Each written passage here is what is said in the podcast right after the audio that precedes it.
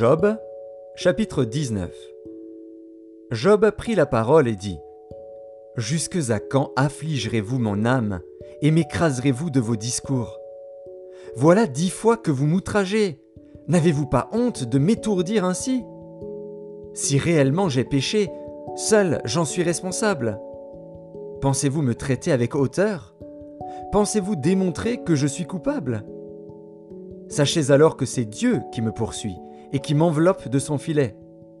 Voici, je crie à la violence, et nul ne répond.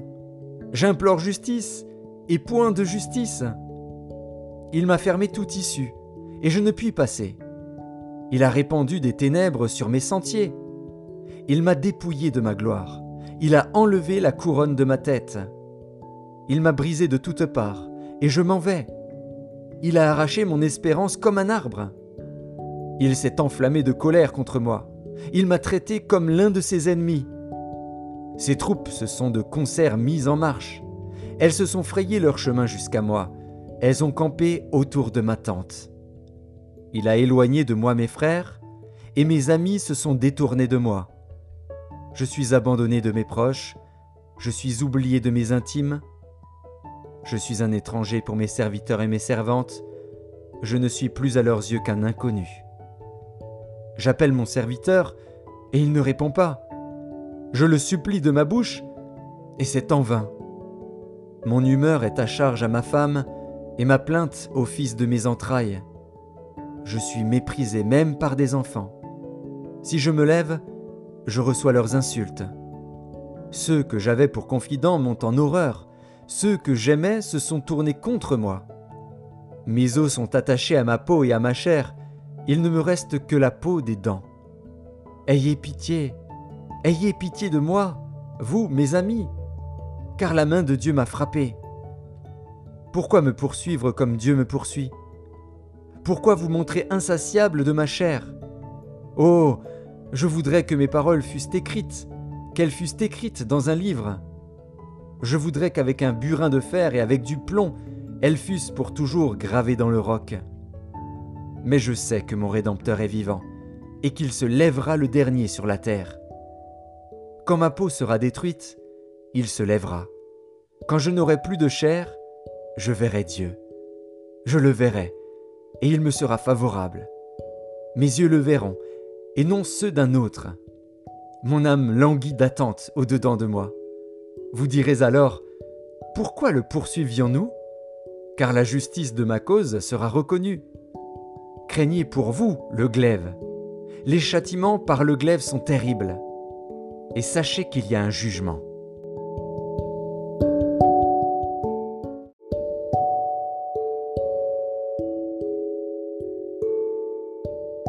Job, chapitre 20 Tsophar de Nahama prit la parole et dit Mes pensées me forcent à répondre, et mon agitation ne peut se contenir. J'ai entendu des reproches qui m'outragent. Le souffle de mon intelligence donnera la réplique. Ne sais-tu pas que, de tout temps, depuis que l'homme a été placé sur la terre, le triomphe des méchants a été court et la joie de l'impie momentanée? Quand il s'élèverait jusqu'aux cieux et que sa tête toucherait au nu, il périra pour toujours comme son ordure, et ceux qui le voyaient diront Où est-il? Il s'envolera comme un songe, et on ne le trouvera plus. Il disparaîtra comme une vision nocturne. L'œil qui le regardait ne le regardera plus. Le lieu qu'il habitait ne l'apercevra plus. Ses fils seront assaillis par les pauvres, et ses mains restitueront ce qu'il a pris par violence. La vigueur de la jeunesse, qui remplissait ses membres, aura sa couche avec lui dans la poussière. Le mal était doux à sa bouche, il le cachait sous sa langue, il le savourait sans l'abandonner. Il le retenait au milieu de son palais. Mais sa nourriture se transformera dans ses entrailles, elle deviendra dans son corps un venin d'aspic. Il a englouti des richesses, il les vomira. Dieu les chassera de son ventre. Il a sucé du venin d'aspic, la langue de la vipère le tuera. Il ne reposera plus ses regards sur les ruisseaux, sur les torrents, sur les fleuves de miel et de lait. Il rendra ce qu'il a gagné et n'en profitera plus. Il restituera tout ce qu'il a pris. et n'en jouira plus. Car il a opprimé, délaissé les pauvres, il a ruiné des maisons et ne les a pas rétablies. Son avidité n'a point connu de borne, mais il ne sauvera pas ce qu'il avait de plus cher. Rien n'échappait à sa voracité, mais son bien-être ne durera pas. Au milieu de l'abondance, il sera dans la détresse. La main de tous les misérables se lèvera sur lui. Et voici, pour lui remplir le ventre, Dieu enverra sur lui le feu de sa colère et le rassasira par une pluie de traits. S'il échappe aux armes de fer, l'arc d'airain le transpercera. Il arrache de son corps le trait, qui étincelle au sortir de ses entrailles, et il est en proie aux terreurs de la mort. Toutes les calamités sont réservées à ses trésors. Il sera consumé par un feu que n'allumera point l'homme, et ce qui restera dans sa tente en deviendra la pâture. Les cieux dévoileront son iniquité, et la terre s'élèvera contre lui. Les revenus de sa maison seront emportés, ils disparaîtront au jour de la colère de Dieu. Telle est la part que Dieu réserve aux méchants, tel est l'héritage que Dieu lui destine.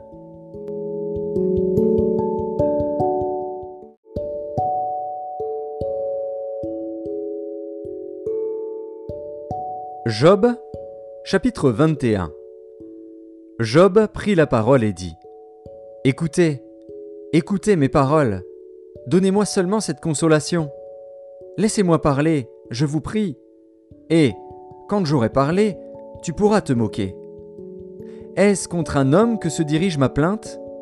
Et pourquoi mon âme ne serait-elle pas impatiente? Regardez-moi, soyez étonnés, et mettez la main sur la bouche. Quand j'y pense, cela m'épouvante, et un tremblement saisit mon corps. Pourquoi les méchants vivent-ils? Pourquoi les voit-on vieillir et accroître leur force? Leur postérité s'affermit avec eux, et en leur présence, leurs rejetons prospèrent sous leurs yeux. Dans leur maison règne la paix, sans mélange de crainte. La verge de Dieu ne vient pas les frapper. Leurs taureaux sont vigoureux et féconds, leurs génisses conçoivent et n'avortent point. Ils laissent courir leurs enfants comme des brebis, et les enfants prennent leurs ébats. Ils chantent au son du tambourin et de la harpe, ils se réjouissent au son du chalumeau. Ils passent leurs jours dans le bonheur, et ils descendent en un instant au séjour des morts. Ils disaient pourtant à Dieu, Retire-toi de nous, nous ne voulons pas connaître tes voies. Qu'est-ce que le Tout-Puissant pour que nous le servions? Que gagnerions-nous à lui adresser nos prières? Quoi donc? Ne sont-ils pas en possession du bonheur? Loin de moi le conseil des méchants. Mais arrive-t-il souvent que leurs lampes s'éteignent, que la misère fonde sur eux, que Dieu leur distribue leur part dans sa colère, qu'ils soient comme la paille emportée par le vent, comme la balle enlevée par le tourbillon? Est-ce pour les fils que Dieu réserve le châtiment du Père? Mais c'est lui que Dieu devrait punir, pour qu'il le sente. C'est lui qui devrait contempler sa propre ruine, c'est lui qui devrait boire la colère du Tout-Puissant. Car que lui importe sa maison après lui, quand le nombre de ses mois est achevé? Est-ce à Dieu qu'on donnera de la science, à lui qui gouverne les esprits célestes? L'un meurt au sein du bien-être, de la paix et du bonheur, les flancs chargés de graisse et la moelle des os remplis de sève, l'autre meurt, l'amertume dans l'âme, sans avoir joui d'aucun bien. Et tous deux se couchent dans la poussière, tous deux deviennent la pâture des vers. Je sais bien quelles sont vos pensées, quel jugement inique vous portez sur moi. Vous dites Où est la maison de l'homme puissant? Où est la tente qu'habitaient les impies? Mais quoi? N'avez-vous point interrogé les voyageurs et voulez-vous méconnaître ce qu'ils prouvent? Au jour du malheur, le méchant est épargné. Au jour de la colère, il échappe. Qui lui reproche en face sa conduite? Qui lui rend ce qu'il a fait? Il est porté dans un sépulcre, et il veille encore sur sa tombe. Les mottes de la vallée lui sont légères, et tous, après lui, suivront la même voie, comme une multitude l'a déjà suivi. Pourquoi donc m'offrir de vaines consolations? Ce qui reste de vos réponses n'est que perfidie.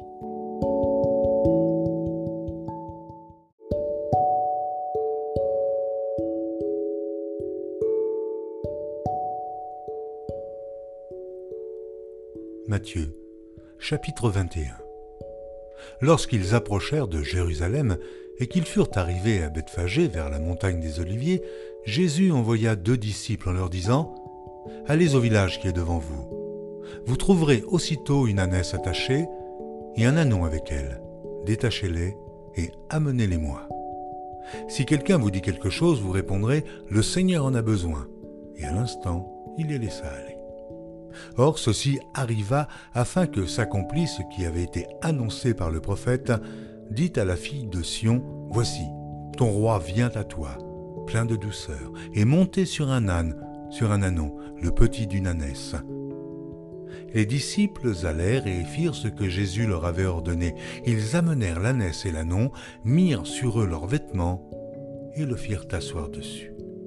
La plupart des gens de la foule étendirent leurs vêtements sur le chemin, d'autres coupèrent des branches d'arbres et en jonchèrent la route. Ceux qui précédaient et ceux qui suivaient Jésus criaient Hosanna, ô fils de David Béni soit celui qui vient au nom du Seigneur, Hosanna dans les hauts lieux. Lorsqu'il entra dans Jérusalem, toute la ville fut émue, et l'on disait Mais qui est celui-ci? La foule répondait C'est Jésus, le prophète de Nazareth en Galilée. Jésus entra dans le temple de Dieu, il chassa tous ceux qui vendaient et qui achetaient dans le temple. Il renversa les tables des changeurs et les sièges des vendeurs de pigeons, et il leur dit, Il est écrit, Ma maison sera appelée une maison de prière, mais vous, vous en faites une caverne de voleurs. Des aveugles et des boiteux s'approchèrent de lui dans le temple, et il les guérit. Mais les principaux sacrificateurs et les scribes furent indignés à la vue des choses merveilleuses qu'il avait faites, et des enfants qui criaient dans le temple Hosanna, ô fils de David. Ils lui dirent Entends-tu ce qu'ils disent? Oui, leur répondit Jésus. N'avez-vous jamais lu ces paroles? Tu as tiré des louanges de la bouche des enfants et de ceux qui sont à la mamelle. Et, les ayant laissés, il sortit de la ville pour aller à Béthanie, où il passa la nuit. Le matin, en retournant à la ville, il eut faim. Voyant un figuier sur le chemin, il s'en approcha, mais il n'y trouva que des feuilles, et il lui dit Que jamais fruit ne naisse de toi. Et à l'instant, le figuier sécha. Les disciples qui virent cela furent étonnés et dirent Comment ce figuier est-il devenu sec en un instant? Jésus leur répondit Je vous le dis en vérité. Si vous aviez de la foi et que vous ne doutiez point, non seulement vous feriez ce qui a été fait à ce figuier, mais quand vous diriez à cette montagne, ôte-toi de là et jette-toi dans la mer, cela se ferait. Tout ce que vous demanderez avec foi par la prière, vous le recevrez. Jésus se rendit dans le temple et, pendant qu'il enseignait, les principaux sacrificateurs et les anciens du peuple vinrent lui dire par quelle autorité fais-tu ces choses Et qui t'a donné cette autorité Jésus leur répondit, Je vous adresserai aussi une question, et, si vous m'y répondez, je vous dirai par quelle autorité je fais ces choses. Le baptême de Jean, d'où venait-il? Du ciel ou des hommes? Mais ils raisonnèrent entre eux, Si nous répondons du ciel, il nous dira, Pourquoi donc n'avez-vous pas cru en lui? Et si nous répondons des hommes, nous avons à craindre la foule, car tous tiennent Jean pour un prophète. Alors ils répondirent à Jésus, Nous ne savons. Et il leur dit à son tour, Moi non plus, je ne vous dirai pas par quelle autorité je fais ces choses. Que vous ensemble. Un homme avait deux fils, et, s'adressant au premier, il dit, Mon enfant, va travailler aujourd'hui dans ma vigne. Il répondit, Oh, je ne veux pas. Ensuite, il se repentit et il alla. S'adressant à l'autre, il dit la même chose, et ce fils répondit Je veux bien, Seigneur. Et il n'alla pas. Lequel des deux a fait la volonté du Père? Ils répondirent le premier. Et Jésus leur dit Je vous le dis en vérité. Les publicains et les prostituées vous devanceront dans le royaume de Dieu. Car Jean est venu à vous dans la voie de la justice, et vous n'avez pas cru en lui mais les publicains et les prostituées ont cru en lui. Et vous, qui avez vu cela, vous ne vous êtes pas ensuite repenti pour croire en lui. Écoutez une autre parabole. Il y avait un homme, maître de maison, qui planta une vigne. Il l'entoura d'une haie, y creusa un pressoir, y bâtit une tour, puis il la ferma à des vignerons et quitta le pays. Lorsque le temps de la récolte fut arrivé, il envoya ses serviteurs vers les vignerons pour recevoir le produit de sa vigne. Les vignerons, s'étant saisis de ses serviteurs, battirent l'un, tuèrent l'autre et lapidèrent le troisième. Il envoya encore d'autres serviteurs, en plus grand nombre que les premiers, et les vignerons les traitèrent de la même manière. Enfin, il envoya vers eux son fils en disant Ils auront du respect pour mon fils. Mais quand les vignerons virent le fils, ils dirent entre eux Voici l'héritier. Venez, tuons-le, et emparons-nous de son héritage. Et ils se saisirent de lui, le jetèrent hors de la vigne et le tuèrent. Maintenant, lorsque le maître de la vigne viendra, que fera-t-il à ces vignerons? Ils lui répondirent, Il fera périr misérablement ces misérables, et il affermera la vigne à d'autres vignerons, qui lui en donneront le produit au temps de la récolte. Jésus leur dit, N'avez-vous jamais lu dans les Écritures la pierre qu'ont rejetée ceux qui bâtissaient est devenue la principale de l'angle C'est du Seigneur que cela est venu, et c'est un prodige à nos yeux c'est pourquoi je vous le dis. Le royaume de Dieu vous sera enlevé et sera donné à une nation qui en rendra les fruits. Celui qui tombera sur cette pierre s'y brisera, et celui sur qui elle tombera sera écrasé. Après avoir entendu ces paraboles, les principaux sacrificateurs et les pharisiens comprirent que c'était d'eux que Jésus parlait. Et ils cherchaient à se saisir de lui, mais ils craignaient la foule, parce qu'elle le tenait pour un prophète.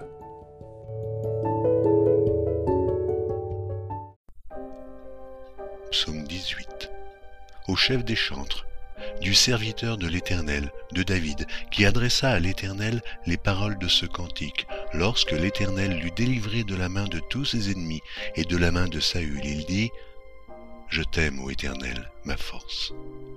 Éternel, mon rocher, ma forteresse, mon libérateur, mon Dieu, mon rocher, où je trouve un abri, mon bouclier, la force qui me sauve, ma haute retraite. Je m'écris, loué soit l'Éternel, et je suis délivré de mes ennemis. Les liens de la mort m'avaient environné, et les torrents de la destruction m'avaient épouvanté. Les liens du sépulcre m'avaient entouré, les filets de la mort m'avaient surpris. Dans ma détresse, j'ai invoqué l'Éternel, j'ai crié à mon Dieu de son palais, il a entendu ma voix, et mon cri est parvenu devant lui, à ses oreilles.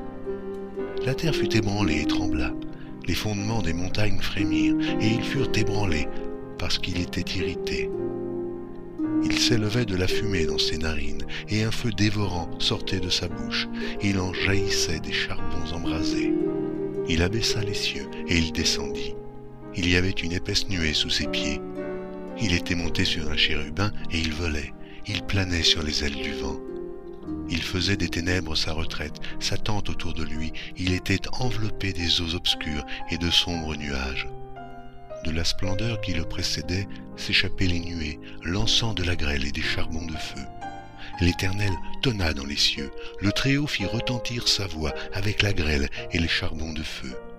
Il lança ses flèches et dispersa mes ennemis, et multiplia les coups de la foudre et les mit en déroute le lit des eaux apparut.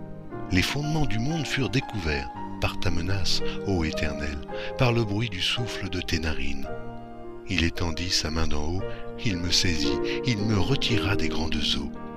Il me délivra de mon adversaire puissant, de mes ennemis qui étaient plus forts que moi. Il m'avait surpris au jour de ma détresse, mais l'Éternel fut mon appui.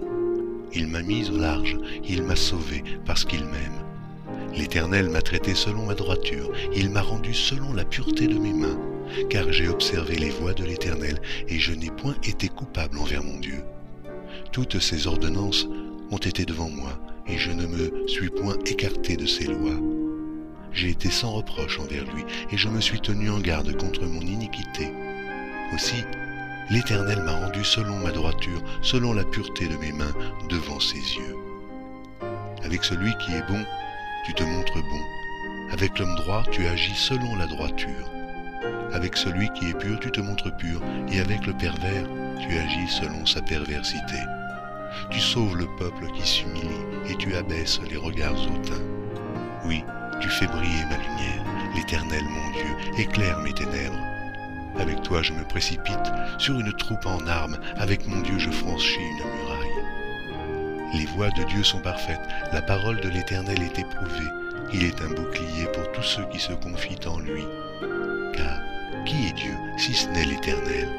Et qui est un rocher si ce n'est notre Dieu? C'est Dieu qui me ceint de force et qui me conduit dans la voie droite. Il rend mes pieds semblables à ceux des biches et il me place sur mes lieux élevés. Il exerce mes mains au combat et mes bras tendent l'arc des reins. Tu me donnes le bouclier de ton salut, ta droite me soutient et je deviens grand par ta bonté. Tu élargis le chemin sous mes pas et mes pieds ne chancellent point. Je poursuis mes ennemis, je les atteins, et je ne reviens pas avant de les avoir anéantis. Je les brise, et ils ne peuvent se relever, ils tombent sous mes pieds. Tu me ceins de force pour le combat, tu fais plier sous moi mes adversaires, tu fais tourner le dos à mes ennemis devant moi, et j'extermine ceux qui me haïssent.